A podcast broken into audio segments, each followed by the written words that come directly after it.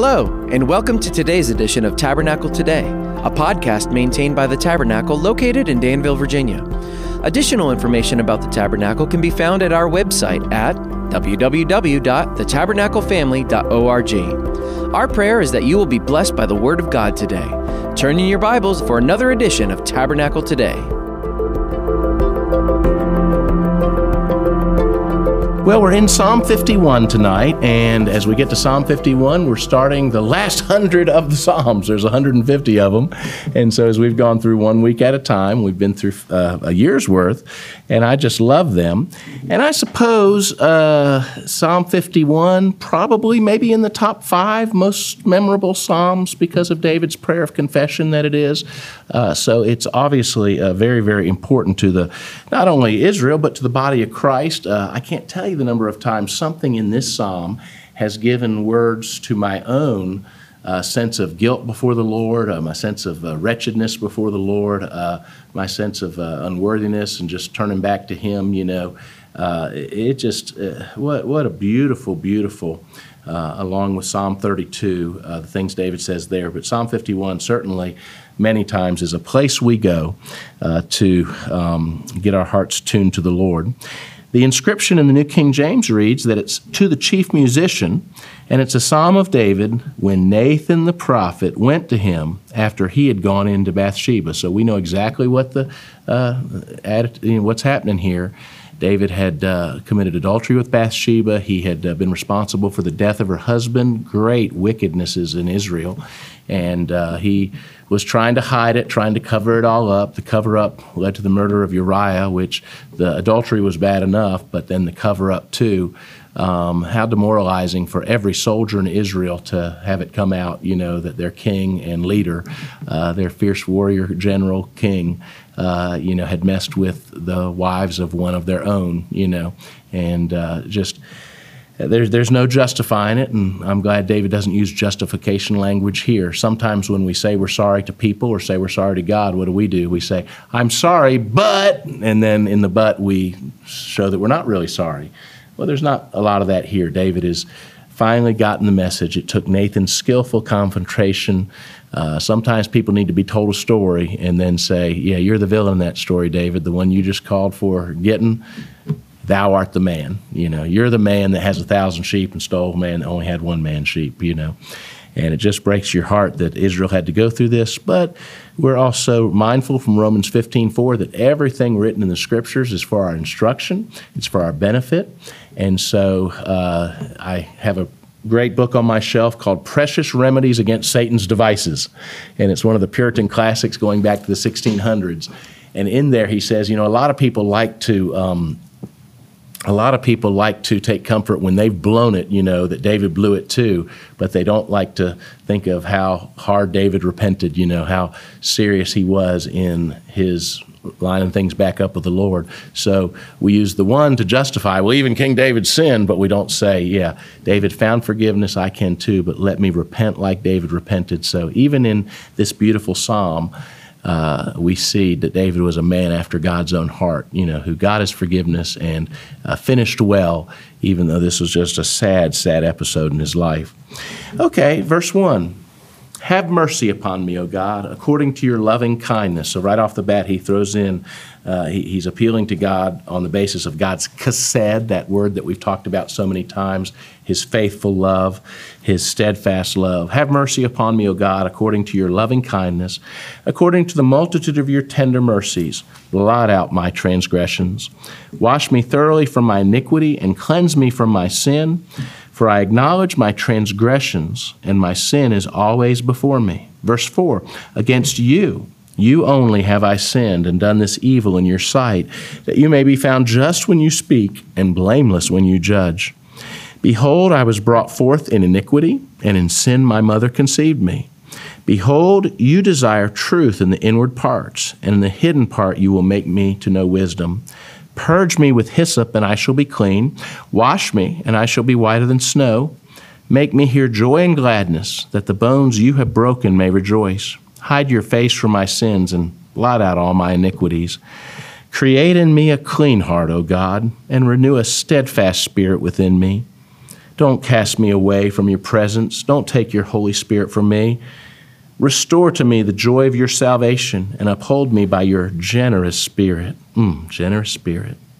Then I will teach transgressors your ways, and sinners shall be converted to you.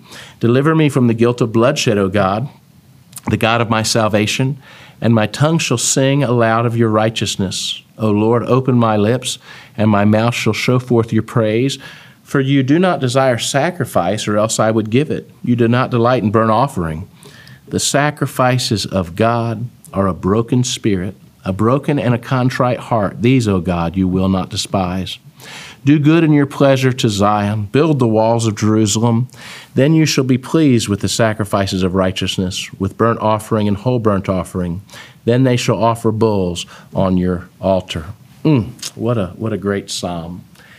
Um, I, I couldn't think of many other ways to do this one. You know, sometimes we do headings and, you know, uh, there, it divides into three. I, I just thought every verse is worth taking a closer look at. And so that was pretty much how we're going to do it. Just go verse by verse down to the word and the testimony, as Isaiah the prophet said.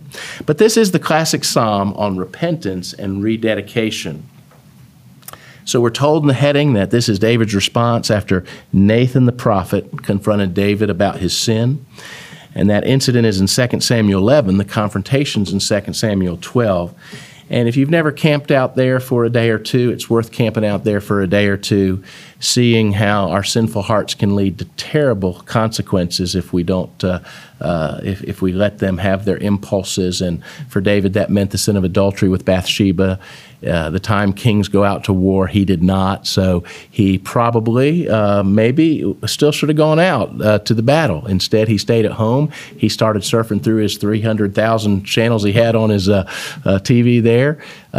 People have criticized Bathsheba for bathing on the roof, but that's what they did. They had the, you know, they bathed up, up, up there instead of down lower where people could look in and see them. People couldn't see your roof. One place could, the palace, and there's a man of righteousness there. He wouldn't take advantage of the people of his kingdom, particularly where his soldiers live and stuff like that. But he did, and he called for her. She had to go, and uh, I think we've learned a lot about uh, you know sexual harassment and abuse and David is totally in the power position here. I personally don't think a negative thing should be said about Bathsheba ever from a class or pulpit. Uh, you know, she uh, in that society did not have the kind of ability for this to be considered just a casual affair between two people. It's all on David. It really is. And uh, that's how Nathan presents it in his confrontation. Um, you know, and we've had examples even in the Southern Baptist Convention of pastors misusing their authority to enter into some kind of relationship with somebody, and even if the other person was consenting, they were the authority person and should have steered away from that.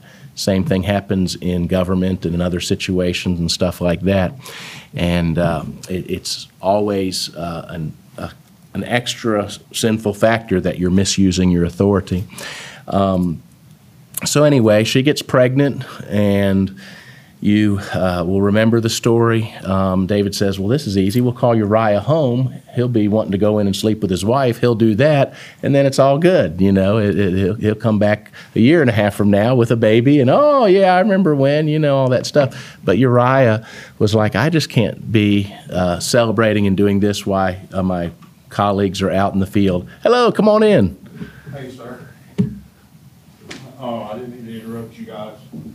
My mother was uh, life flight at the Duke Hospital. Oh, She man. had a stroke. I'm fixing to be on the side of the road, my gas light's on. Can anyone help me with just a little bit of gas to get me going in that direction? Yeah. Anybody have uh, time to Just, just to give me, someone else can help me along the way, just, Well, what we'll do is, are, are you able to go up to the meet 'em at the gas station? You two want to go together? Sure. Okay. Can you get your car up to this gas station? Yes, sir. Okay, great. I sure appreciate it. I hate, hey, I interrupt you No, guys. no, we're, I just, I'll pass like thirty people when I can. you came to the right place. I'm about to be on the side of the road, you know. Yeah, let's, let's get you, yeah, that's They right. Tell me nothing over the phone because that HIPAA policy. Yeah, and what's her name? Danny, Danny Chan. Okay, we'll pray for Danny. She's at the hospital now? No, my mother's Joanne Willard. Your mother's Joanne, okay. Yes, sir. Okay, all Yeah, right, Pray for, for, her, please. all right. Yes, sir. Yeah. Yeah, all righty. Well, praise the Lord. Uh, you never know, do you? All right. Well, let's pray. Um, Lord, we pray for Danny there, Lord God, and we pray that as Gary and as uh, Caleb uh, help him out, we pray that that will go well. Uh, and Lord, that uh, in addition to filling up his gas tank, Lord, they'd be able to encourage him now spiritually. And we pray for Joanne, his mama, Lord God, that you'd meet every need there uh, and uh, settle his heart, heal her, and keep on working in their family's life. In Christ's name we ask it. Amen. All right. Well, you never know what's going to happen on a Sunday night, do you? oh, amen. Um, so, uh, yeah, so anyway, uh, David decides to cover the thing up, and, you know, isn't that the way it goes with sin? Sin will take you further than you want to go, cost you more than you were willing to pay, keep you longer than you were willing to stay, and just have tons of consequences. Uh, we wish David had repented at the adultery level, perhaps, uh, uh, you know, but instead he basically sent her husband to fight nearest to the front where he would die. He had to have General Joab, a very complicated man himself, complicit in that. Um, and later, when Joab reports, uh, you know, David's mad because why are you letting these, why, why'd you have troops lost so close to the front? Why didn't you pull him back? And he said, well, uh, the man Uriah was also there. And David held his peace, you know. So this is this wickedness, you know, this wickedness. Um, and um, David uh, was not repenting. Who knows how far the cover up would have gone. And in chapter 12, of course, is Nathan the prophet's wonderful confrontation. He knew David, if he'd gone in and, and, confronted him directly, David would have shouted and hollered and yelled back at him and maybe had his head right as the king to keep the cover up going. Instead, he sits him down and tells him a little story.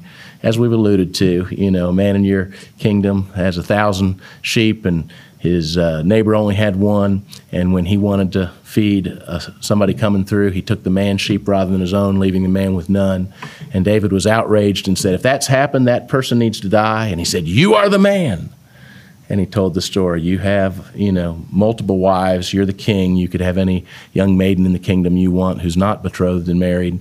Uh, and instead, you took another man's wife. And it's very interesting, even in the Matthew genealogy, she's called the wife of Uriah uh, you know, um, because of that, how it should have been. But God is gracious, and we get Psalm 51 here, and then we also realize that um, Solomon winds up being another child after David and Bathsheba do marry. But it is really encouraging when we read of how David got it that he had sinned and he goes to God for forgiveness and love. I like to say that 1 John 1 9 uh, is a great New Testament verse that goes along with Psalm 51. You know, it says, If we confess our sins, God is faithful and just to forgive us our sins and to cleanse us from all unrighteousness. And I've often pointed out, and you may have heard me do it, that. Um, you know, thank God when we've sinned that God forgives us, not on the basis of who we are, because we're unfaithful, we're unjust. He forgives us based on a promise He's made to Himself to be faithful and just to those who ask Him uh, for forgiveness uh, in humility and brokenness and repentance. Well, verse 1, David says, Have mercy upon me, O God, according to your loving kindness, according to the multitude of your tender mercies, blot out my transgression. So there's that 1 John 1 9. David asked for God to deal with his sin based on God's own faithful and loving nature, not on his own sinful nature. He knows if his sin is going to be properly dealt with, it must be a God thing. He's guilty. Uh, the penalty is death. Um, and that was true in Israel. David's the king, and the penalty for adultery was stoning to death for Bathsheba and for David, you know. Uh, but they didn't exercise that on the king. Other kings, it would have been no big deal. That's just what they do. The kings around Israel, but Israel's supposed to act differently. So David says basically, God, uh, if I'm going to keep on living, you, you've got to deal with this as you alone can do.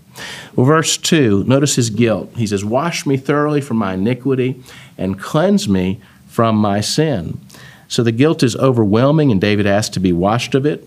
And I wrote here that guilt is a great gift from God. Do you remember when you came to Christ? Do you remember the first time after coming to Christ uh, that um, uh, you sinned and the Holy Spirit convicted you about it. I've, I've said it before, but my own um, baptism was two weeks after I became a Christian. and I was working at the Regency Movie Theater. I was a senior in high school. It was one of those dollar theaters, you know. And our practice had been, you know, so this was true my junior and senior year of high school. Our practice would be that after the movies were done, uh, we would, um, you know, just stay and party, you know, or go to somebody's house and party. And so that's what my life had been about before coming to Christ. You know, one of the things I did in addition to playing soccer and going to school and stuff was partying with my Regency movie theater coworkers and stuff. Well, I became a Christian and knew I wasn't supposed to do that, you know. But uh, a girl was home on winter break, Christmas break. She was home from, she was a freshman at the University of North Carolina. And um, I was a senior in high school, and this girl was cute. And when everybody was going to the party, she said, she looked at me and batted those eyes and she said, It's okay, Danny, I'm a Christian too. And it was as if Satan was using her in that moment, you know, to lead me into temptation. I was a pretty willing participant, you know. So I went with them and did that. But that was a Saturday night. The next night was my baptism was a Sunday night. And so when I, I went and got baptized, and when I came up out of that water, I actually felt something I had never felt before about any sin that I can remember. I, I never remember feeling guilt and just like, uh, oh, what have I done? My, my, my Lord, what have I done? Uh, and um, now, that was the last time that Saturday night that I ever, ever got drunk. And, and never wanted to since then, you know. Um, and uh, because among other things i don't want to feel that guilt again you know i don't want to have my conscience stricken like that again so guilt can be a great gift from god and um, i had felt hangovers before but i had not felt guilt like that guilt is a great gift of god to his people cleanse me from my sin it's a great thing to be washed and to be cleansed well in verse 3 he says for i acknowledge my transgressions and my sin is always before me what I like about this is David calls sin what it was. It was rebellion. So there's your fill in the blank, the, blank, the word rebellion. His conscience won't let him forget it. It's always before him. And you've heard me say perhaps, but I like the statement we really can't be forgiven of sin we haven't repented of. Um, so to be forgiven, uh, 1 John 1 9 says we need to confess our sin. And the word confess means to say the same thing about. So we start by saying, Your word calls it sin, I'm calling it what you call it. Uh, and then we change our mind in repentance. We confess it as sin. We say the same thing God does, and then we turn from it to Christ for His forgiveness. But if we start by saying, I've got a new set of things I call sin, Lord, and don't call sin like the people around me. My culture doesn't call, let's say, shacking up. They, the culture doesn't call that sin, so it's okay now. It's Lord, you're old fashioned. You don't know about today. And God says, no, no. Sex is a great gift within marriage for a husband and wife. Anything else is sin, including this concept of living together and you know having premarital relations without the commitment, the covenant to marry and stuff like that. It is sin that needs to be repented of. We've got to say the same thing about it, or by definition, we can't be forgiven just because we want to have a different way of taking things in our day. Until we agree with God that what He calls sin is sin, we are far from restoration. We're just really fooling ourselves. Verse 4 Boy, he tightens it up now. Look at this. He says, Against you, you only have I sinned and done this evil in your sight, that you may be found just when you speak and blameless when you judge. This verse is so intriguing to me. Remember when I was a young youth pastor? Um, we had this uh, practice of bringing the Sunday school classes together and looking at the overall section together, and then they break into discussion groups seventh, eighth grade girls, seventh, eighth grade boys, ninth and tenth, ninth and tenth, eleventh, twelfth. Six classes were all together at the beginning. And I was over that as part of my youth, early youth pastor responsibilities. And a dear lady kind of put me on the spot. Um, you know, she read this passage and she read this verse against you you only have i sinned and say danny explain why god had david had sinned against god but not against bathsheba and uriah and i said well he had sinned against bathsheba and uriah You know, um, so even though these words are used, we've got to understand them in a way that doesn't minimize the actual pain he brought into the life of Bathsheba and Uriah through that. How how'd it go, fellas? Thank you for doing that. You got my card? Did you get a receipt? Oh, We got us some gas, that was okay. You go to McDonald's too, did you? No, only because we didn't think of it. Well, thank you guys for doing that. Uh, you know, uh, Sunday night is a, you never know what the Lord's going to do. So hopefully uh, uh, that will help him and help, uh, you know, hopefully his mom will be okay. We prayed for uh, his mom uh, in here. But so we're on Psalm 51, verse 4. His name's Danny too. I heard that him, and Danny, and looked just like me, and you know, we're tw- nearly nearly twins, and uh, so Danny, if you ever listen to this, we love you, brother. Hope your mom turned out all right with everything with that stroke. Okay, so um, we're in Psalm 51 4, and, and it says, Against you, you only have I sinned and done this evil in your sight. So David had certainly sinned against Bathsheba and Uriah, humanly speaking. And he had also sinned against the messenger that brought Bathsheba. Uh, he had sinned against jo- Joab the general by putting him in that situation. He had sinned against the innocent soldiers who perished with Uriah. So help me out here. In what sense can he say that his sin was against God alone that he had sinned? Any thoughts on that? Against you, you alone, have I sinned. Humanly speaking, he certainly had sinned against them too. He had done them wrong. Uh, God set the standard. God set the standard. So now, now, now we've got to uh, we've got to ratchet it up. And I said this that day too uh, in there, you know, but I didn't want to minimize that we really can hurt others in horrible ways that we should never do. And uh, I, I wanted to make sure no youth in there uh, thought it's okay to really hurt somebody on earth and then say, well, God's going to forgive me or has forgiven me, etc. But uh, it's it's it's really coming back to thinking about the nature of what sin is, right? So when I was an atheist until I was 17 or so, what, was an, what does an atheist say? Over in Psalm 53, it's going to say in verse 1 The fool has said in his heart, There is no God. It's such an important concept that it, the whole Psalm 53 is a repeat of Psalm 14, which says, The fool says in his heart, There is no God. Um, so, at its most fundamental level, when you're an atheist, you say there is no God. So you're saying there's no heaven where God lives, there's no hell where He's going to judge and send people to that have defied Him, been rebels against Him. So the Russian Dostoevsky, he concluded, since there is, if there is no God, all things are permissible.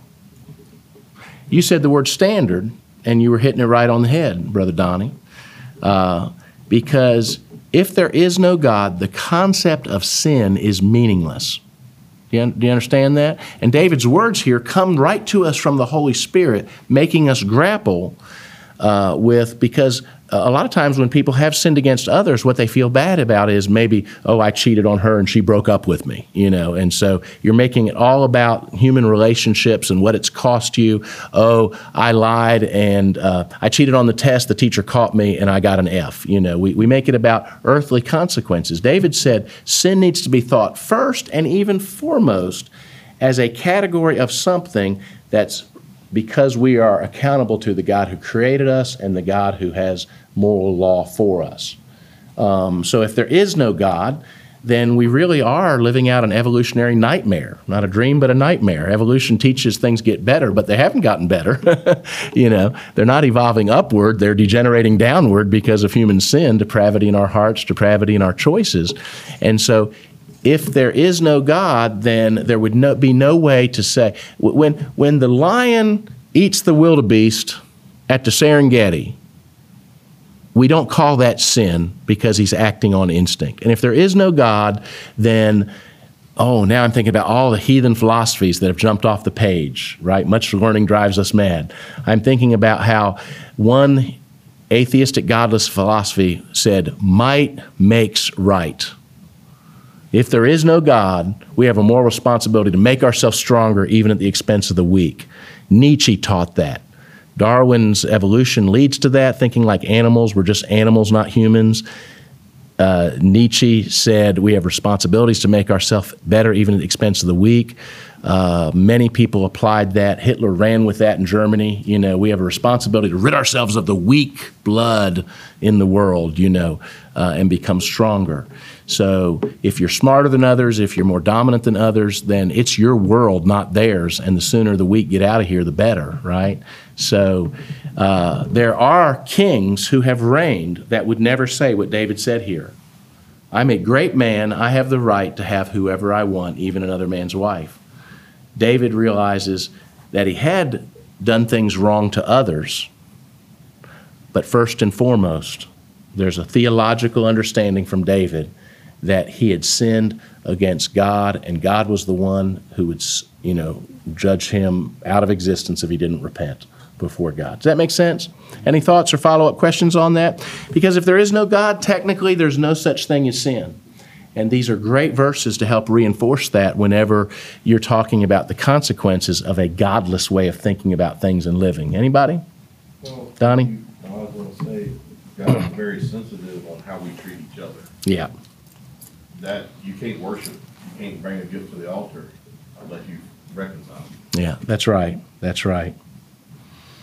We- David may have read about uh, Abraham and Sarah when, when uh, Abraham went into the kingdom and told everybody that Sarah was his sister.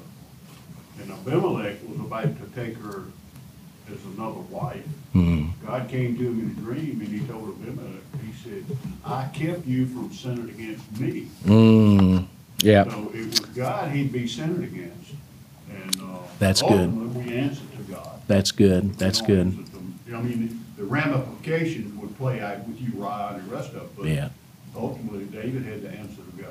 Well, ironically, this actually makes us ready to go back and ask others that we've, uh, you know, sinned against to forgive us as well, uh, because we acknowledge that uh, it's not the Serengeti. We don't live on the Serengeti.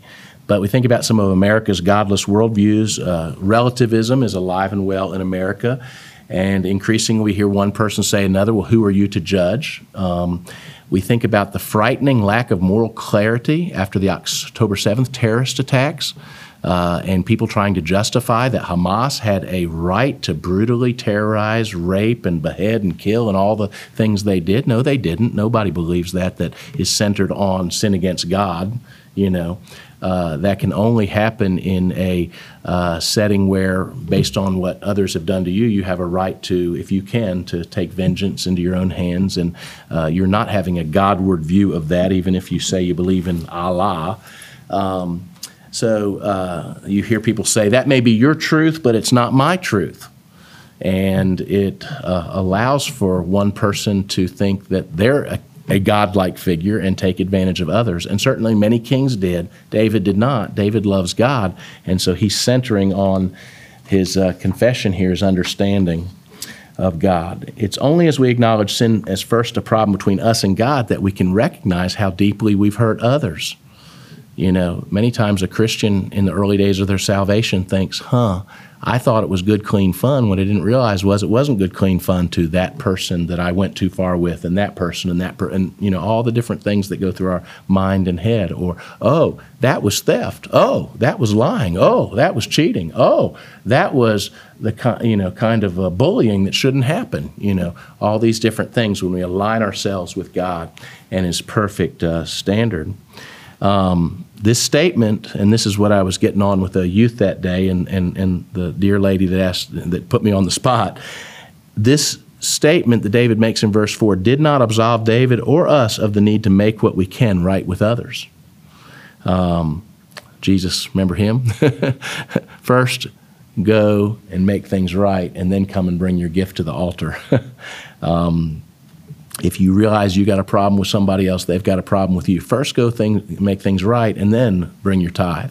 Preachers don't like to share that one very much because people like to hold on to their stuff, and uh, churches uh, like to benefit from their giving and stuff. But we need to get we need to uh, go right down the line with what the Scripture says, chapter and verse. David didn't view the affair as an indiscretion, the right of kings, or the cover up within his rights as kings. He's now able to look and say what, what God does about it. It was evil, it was wrong, it was sin against a holy God. So, what all has David called sin so far? He's called it rebellion against God. He's called it evil against before God. And man, we still got some verses to go here. But verse 5 Behold, I was brought forth in iniquity, and in sin my mother conceived me. Um, now, even though this is an intensely personal prayer, there's a lot of excellent theology in it. and the two are not mutually exclusive. Hopefully, when you pray and I pray, we actually pray good theology, good thoughts about God, rather than wrong thoughts about God. Uh, what, what does David say he was even before he was born? Sinful. I was sinful when my mother conceived me. Now, if I remember right, David was the eighth child of Mr. and Mrs. Jesse. so it's not as though this was a love child or something like that. You know, uh, my mom was catting around, you know, uh, down with the Philistines, and here I am, you know. Uh, David is making a profound insight here He's not saying he was the child of adultery or fornication, right? He is saying that people are more than sinners by choice. What are we? We are sinners by nature. Uh, we inherit from Adam and Eve a sin nature. You know, these guys that run around and try to catch other believers in Danville with gotcha moments and stuff like that. I remember one of them coming to the parking lot here and talking to me one time. And, uh, you know, um, I wasn't going to spend long in that conversation because I've heard about their secret cameras and other things like that, you know, and how they like to put those forward. Uh, but one of them denied the reality that we inherit a sin nature from our parents that leads to sin choices. He basically said we're born good, not we're born as sinners with a sinful nature that leads to sinful choices early on. And I said, Thank you, sir, for saying that, because what you've just revealed is that you're outside the bonds of 2,000 years of what believers have always thought. You know, and so our problem is not over the issue of baptism. The problem is that uh, you are wrong on the very sin nature that we all inherit going back to Adam and Eve, and that Ro- Book of Romans goes so much into saying that uh, we still possess uh, you know, the sin nature early on in life leads to sin choices, and we need to be born again. Uh, we need to have a new nature to go along with that old nature. There will be a battle between the old and the new until we get to heaven, but um, God will win for those who believe, for those he, who He gives the new birth to. So we are sinners not just by choice, we are sinners by nature, and early on, David is acknowledging here that that sin nature goes all the way back to when he was first conceived in his mother, mother's womb. Another sinner uh, was coming into the world. So uh, there's only one person that didn't have that sin nature uh, that's ever been born, and who's that? Jesus, the second Adam. So the first Adam and Eve sinned. When they started having children, the sin nature came into the gene pool, and our sin nature leads to sin choices. Jesus didn't have that sin nature that was half the battle. The other half was he had to get through life without sinning, and he, he never sinned, which is awesome. So that made him able to be the Lamb of God who takes away the sin of the world. So we call that original sin. Uh, so, despite being created in the image and likeness of God, we come into the world with that sin nature pretty quickly. Our choices, uh, we add choices to our sin nature.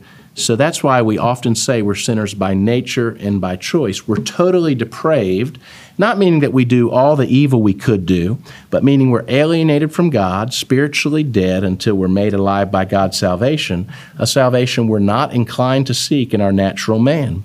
So we need to be forgiven and cleansed. Verse 7, he says, Purge me with hyssop, and I shall be clean. Wash me, and I will be whiter than snow. So, what's that about with the hyssop? Somebody tell me what hyssop was. I got some of it here for you, right? hyssop was used by priests in the Old Testament. It was a leafy plant that they would use to sprinkle water or blood on a person being cleansed from defilement.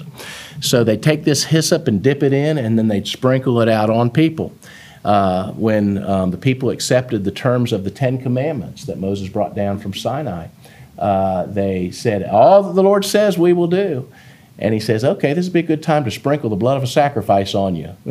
Because I want you to go home and this one robe you're wearing today to have be sprinkled with blood so you'd understand that you've made a covenant with God to do what he says.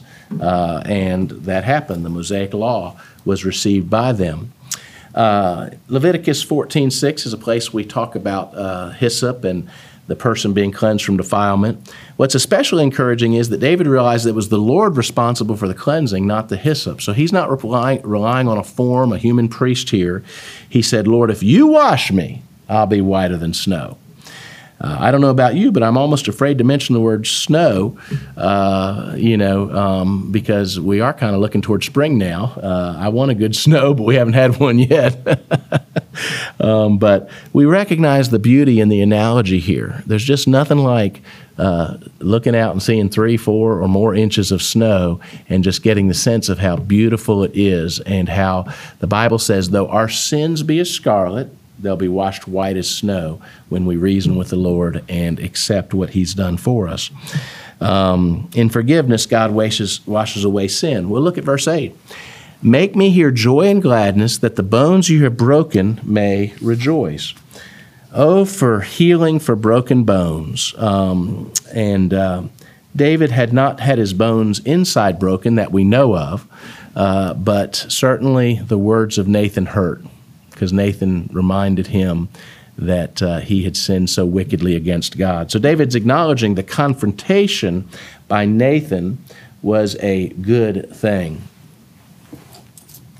Well, let me think about verse 9 here. Hide your face from my sins and blot out all my iniquities. Can you think of uh, what it might mean that David says to God, Hide your face from my sins? Anybody have any thoughts on that?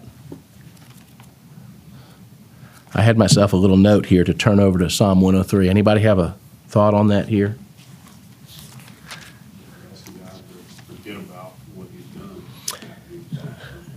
Kind of a judicial sense of it, huh? That um, God, uh, you can choose because of your overflow of righteousness that you have in and of yourself, your own character, you can choose to hear my confession and you can choose to not hold the sin against me the way it feels like it's being held against me now. And that's the great promise in confession, isn't it? That if we with a humble, broken heart do confess, God forgives. And I wrote Psalm 103 12 here. Uh, I'll, I'll, start with verse 11. For as the heavens are high above the earth, so great is his mercy toward those who fear him, those who revere him.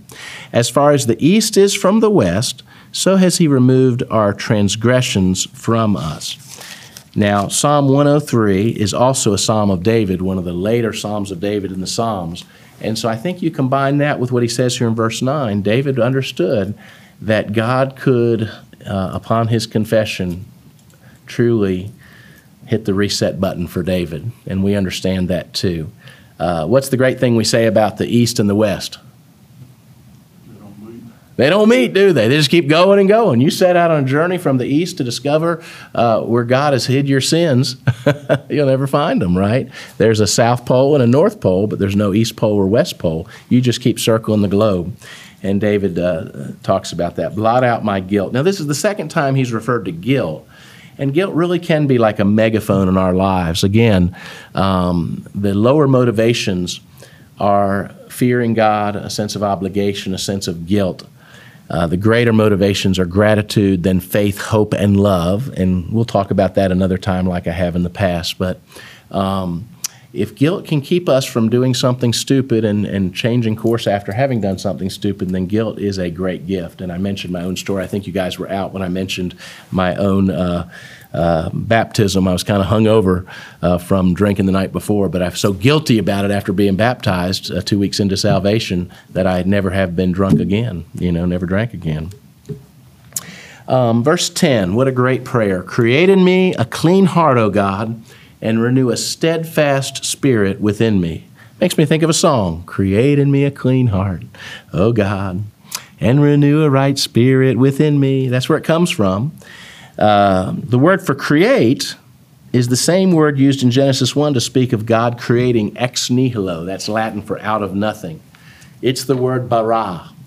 So in the beginning, God barad the heavens and the earth. And David says, Lord, here I am confessing my sin to you. Won't you, out of nothing, create a clean heart for me? Bara, I've got a filthy, won't you wash it? Filthy heart and mouth, won't you wash it? Won't you cleanse it? Won't you create a new heart here and put yourself in it? Uh, God, if I'm going to have a new heart, you have to create it out of nothing because I'm a mess. You ever been there? Uh, God, you've got to do as big a miracle as creation. It's the word bara, just like that. Uh, some people wonder why we don't see more miracles today. Maybe it's because we don't understand what a miracle is. Um, around the world, uh, a person got baptized every minute last year when you count up everybody around the world and what the stats are for God reaching people.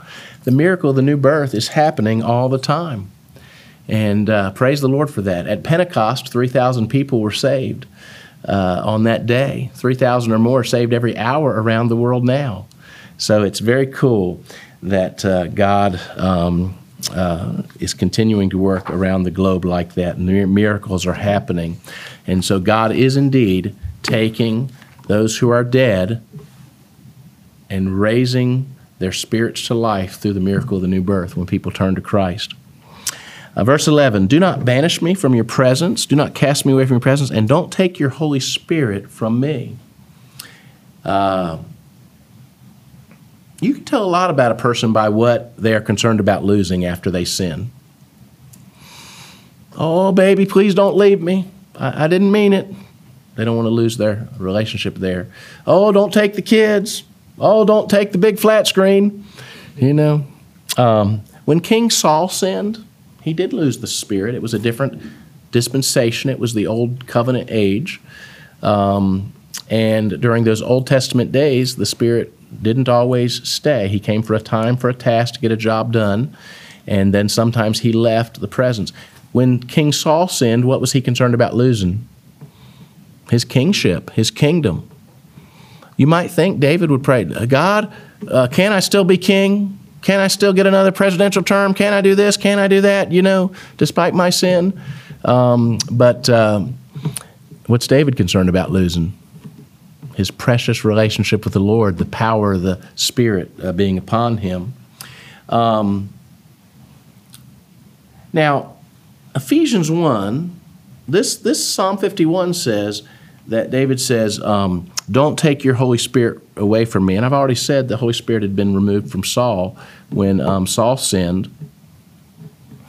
Um, Ephesians 1 says that um, having believed in Jesus, you were sealed with the Holy Spirit, and that's your guarantee of your future inheritance. So, how do we reconcile Psalm 51 saying that someone who believes in God, like Saul or David, can have the Holy Spirit taken away, and Ephesians 1 that says someone who believes in God now uh, cannot have the Holy Spirit. He's their guarantee of all that God's going to do in the future. Other verses say He indwells us, and it, they sure do make it seem permanently. Uh, how do you uh, reconcile those two? When people ask you about that, you do run into people. I've run into them. Oh yeah, you can lose the Spirit. Psalm 51 says you can. You know, and then they misinterpret Hebrews 6 that way too. But that's another story. Um, but uh, how do you reconcile, uh, you know, Old Testament verse Psalm 51 saying this, New Testament verse Ephesians 1 saying um, this. Uh, you, can lose the Spirit, Psalm 51. David's worried about that. He's praying for it not to happen. He saw it happen to Saul. Over here in Ephesians 1, the Spirit is your guarantee. Uh, he's inside you. He's your guarantee of your future inheritance. How do you reconcile those? Uh, or do we just make them fight against each other for perpetu- perpetuity?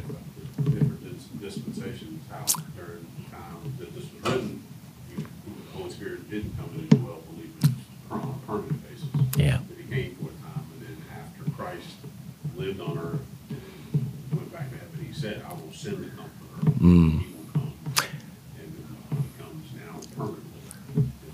Star of the day for Caleb. That's great. Uh, wherever you're at in the scripture, there's at least there's many simple rules, but one of them is wherever you're reading in the scripture, ask where's the cross from here. Psalm 51, written in the Old Testament before Jesus came and did what the Messiah would do for sinners, Israel, and beyond to the entire world. Ephesians 1, written after what Jesus did on the cross. He's already resurrected from the dead, he's up in heaven. And Ephesians 1 says this is the reality we now live in. And when you look at before the cross, after the cross, uh, there are some times you see the Holy Spirit, it, it was just different in those Old Testament days than it was now that Christ has come and the way it is for us in this church age that we live in. And One way you can say it is just by writing in John 7, verses 37 through 39 there, because in John 7, it says that Jesus, on the last day of the feast, stood up and said, The one who believes in me, rivers of living water will flow from within him. And the next verse, John says, verse 39, John 7 39, he says, This he said about the Holy Spirit, whom those who believed in Jesus were later going to receive. The Spirit had not been given yet because Jesus had not been glorified yet. So, what David was worried about enough to pray about it in Psalm 51, we learn from the prayer, but we also understand that now that Christ has come, the Son of David, and done for us what we couldn't do for ourselves, we can grieve the Spirit. He can make us feel guilt as He works from the inside out with us, but uh, we cannot lose the Spirit uh, if, he, if we ever really have Him, uh, which is pretty cool. Well, verse 12 Restore to me the joy of your salvation and uphold me by your generous Spirit. I think we all pray that prayer sometimes when we're dry spiritually. You ever done that? Lord, I just, I don't feel the joy right now. Won't you restore to me that sense of joy when it was new? Uh, we all have to have those times where we just, sometimes we just run on fumes, don't we? This poor fellow that came in earlier, Danny, he was about to run out of gas. And, um, you know, uh, praise God that he fills our tank, you know, when we're running on fumes. Sometimes we're doing so much in our own strength and I just want to say to those of you who are real busy doing many, many things, if it's been a while since you spent some meaningful time with the Lord, I imagine you're tired. Uh, and let me just encourage you to uh, get away with the Lord a little bit. Take a two hour mini retreat this uh, week sometime and just spend some time with the Lord. Uh, because to love the Lord our God is the heartbeat of our mission. If we had a lot of trees to sharp, uh, chop down and all we had was an axe, what, what should we do first? sharpen the axe. And there's a lot of believers swinging away with a dull axe, uh, you know, trying to get some work done, and they're doing it in the flesh, and they're frustrated. God can do more in a millisecond than we can do with our combined lifetimes of frenetic activity. So, first and foremost, uh, we want to seek His face. Restore to me the joy of your salvation. Um, and uphold me by your generous spirit. Give me a willing spirit. um, Give me a willing spirit, one of your translations might read. God may like yes men, but God loves yes Lord men. And I put here Isaiah 6 and just Isaiah's own humbling before the Lord uh, that led to him saying, You know, here am I, send me. For Isaiah, volunteerism flowed after knowledge of sin and redemption. He saw God, that made him realize, in comparison to God, he was such a sinner. David's having that happen in Psalm 51. He um, has this beautiful imagery of the angels bringing coals from the altar and searing his unclean lips, you know, and and then he says, God, he hears God say, "Who will go for him?" And he says, "Here, here am I. Send me." You know, that that spirit comes from that. Verse thirteen. Then, after I've had this encounter with you, after you've restored this joy, after you have given me this spirit. Uh, then I will teach transgressors your ways, and sinners will be converted to you. Uh, not before I have experienced you and ministered, but after. Then I will teach sinners your ways. Um, the difference between Satan and God when someone is battered because of their sin. Satan says, now that you've done that, you could never make a difference again, and he tries to sideline you. You know, oh, you're terrible, you're trash. And I've always just, uh, people say, well, how do you respond when Satan puts those feelings of unworthiness on you and says, uh, uh, is whispering in your ear and yelling to God, You can't use Danny, he's a sinner, he's this, that, and the other. Well, I've always just started with agreeing with him. You know, yeah, that's who I am in my own strength. I'm that wretch. but that's not the whole story. I'm in Christ, which means you're dealing with a 10. You're dealing with a child of God here, Satan. So take it up with my attorney.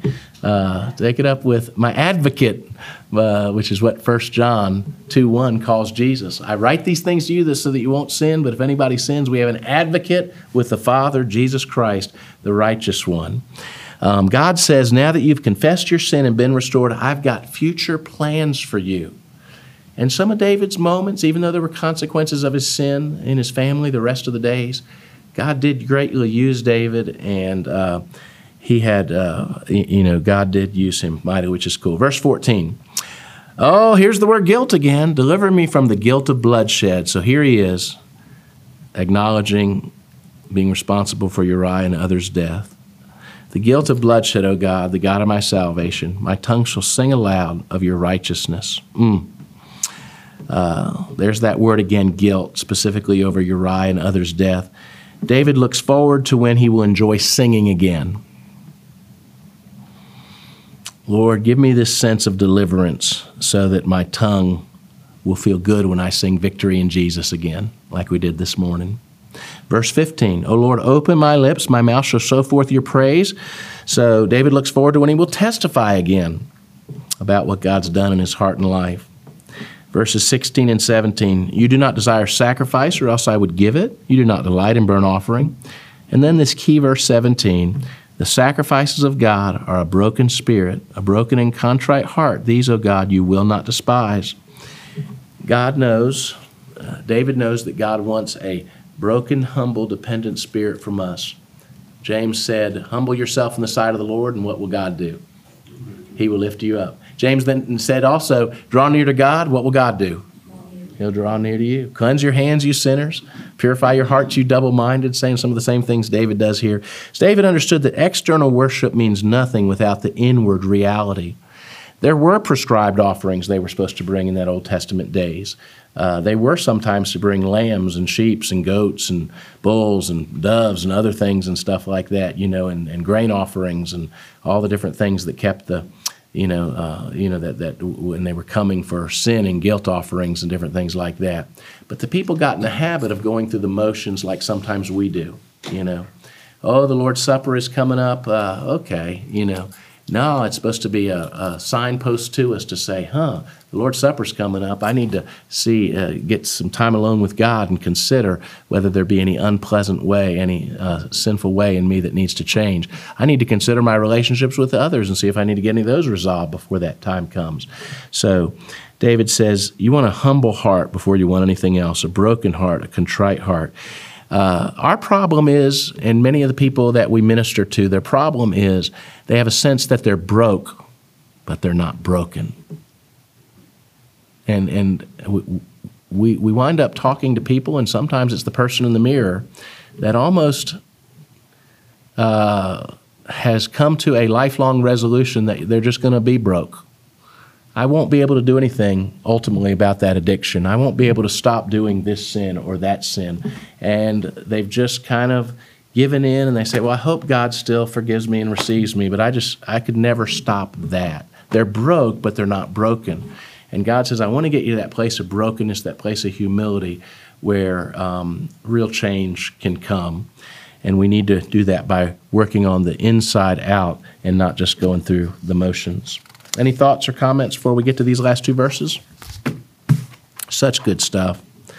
Verses 18 and 19, David realizes that what's happening in his heart will also benefit the entire nation.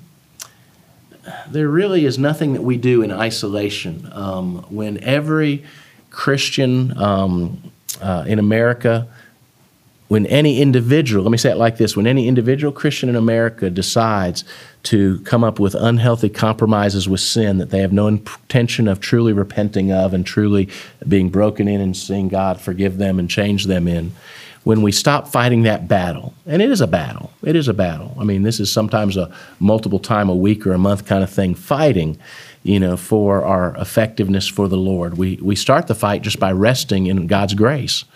Uh, and then we take the things we know and apply them to the struggle in our lives. Sometimes, depending on the sin, it may not be much we can really have victory about it until we bring a brother or sister, same sex brother or sister, into the mix. And a brother confesses with a brother, a sister confesses with a sister uh, and says, "I need you to help me in this area to hold me accountable. Together, let's be, uh, let's kind of have, let's have the kind of accountability and avoid the kind of isolation that led to David's sin. You know, all those things that we're trying to accomplish by good small groups in Sunday school, but also in discipleship groups and other things where we grow together. Um, but um, if if we're ever going to see a revival in the, our churches and an awakening in our land, uh, there's going to need need to be. Don't you love those domino pyramids where they're built and then they just go down? Uh, we're going to need to be in that domino chain ourselves practicing what we preach, um, seeking God's face, doing some of the things it says here. David prays that despite his sin, for God's glory, Zion will prosper. So in verse 18, he says, Do good in your good pleasure to Zion. Build the walls of Jerusalem, one broken heart at a time. that then you shall be pleased with the sacrifices of righteousness, with the offerings, this whole system that you set up that's so awesome, God. Help us get back to the internal that leads to the external. He knows it has not helped it to happen through his sin. You know, the reality is that, um, uh, you know, this is just the reality we live in. Uh, every time we do the right thing for the Lord in faith, it's like we're building this beautiful wall, you know, brick by brick. And when we do the kind of thing David did with Bathsheba or with Uriah, um, it's almost like we've taken a sledgehammer and the entire walls come down at once. And David realizes if the wall's going to be rebuilt, it's got to be rebuilt one spiritual brick at a time. And it's got to start with him as the king, uh, owning what he'd done wrong, modeling, seeking God's face, and restoring in all the different ways that he could. And so he did right by Bathsheba on the other side of this sin. Uriah was already dead. Um, he uh, married her, and of course, uh, they lost the one baby, and then Solomon came after that who would build the temple. But David didn't really need to be the king. But he knew Zion was the city of God, and David wanted it to prosper despite his sin. And he had the kind of heart there that we have when we say, Lord, if I'm the problem, go ahead and take me to heaven. You know, uh, if, if I'm the reason uh, revival's not coming, then uh, Lord, uh, change me out, you know. Uh, Lord, I, I want to be right with you personally and praying and being part of what you want to do to reach Danville, Pittsylvania, Caswell, Virginia, North Carolina, America, and the world for Christ. Let's pray.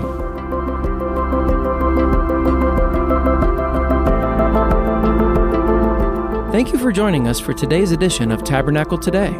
To learn more about the Tabernacle, please visit our website at www.thetabernaclefamily.org. There you may access additional Tabernacle Today podcasts as well as other resources. If you don't have a church home or happen to be visiting the area, we'd love to welcome you to one of our weekly services. Thanks for listening, and we look forward to seeing you back for another edition of Tabernacle Today.